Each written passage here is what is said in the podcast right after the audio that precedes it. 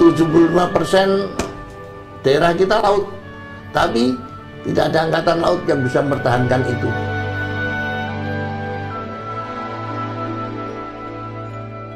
Mempertahankan Aceh tanpa Aceh dikepung dari lautan.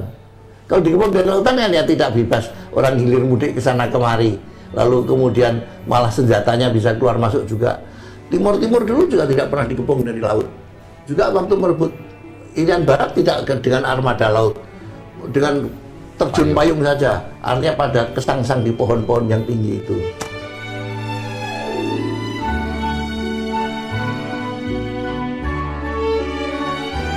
Nah, jadi apa?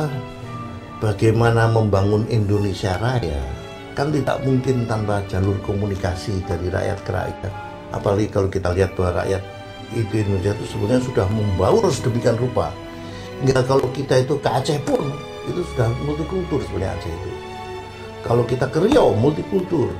Baru saya pulang dari Kalimantan Timur, baru juga dari Kalimantan Tengah dan ya, multikultur. Bali pun multikultur.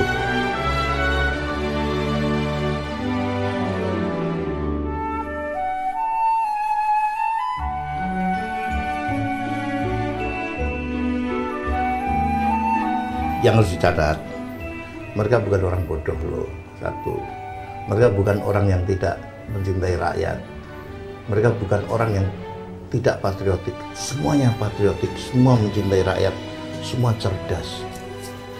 Lah tetapi pendidikannya itu loh, kok pendidikannya itu dari mana tuh ya? Ya jadi mereka itu kurang mempelajari apa eh, sosiologi, antropologi, dan sekolahnya gimana? Belanda sendiri kan tidak pernah bikin fakultas sastra, nggak akan mungkin dia mau. Yang lalu kita bikin fakultas sastra, lalu fakultas sospol dan lain sebagainya itu kan kemudian tuh orang kita sendiri. Tapi kita lupa sekali membangun kelautan, lupa membangun kelautan, dan juga lupa memelihara azas tatanan hidup rakyat, living law.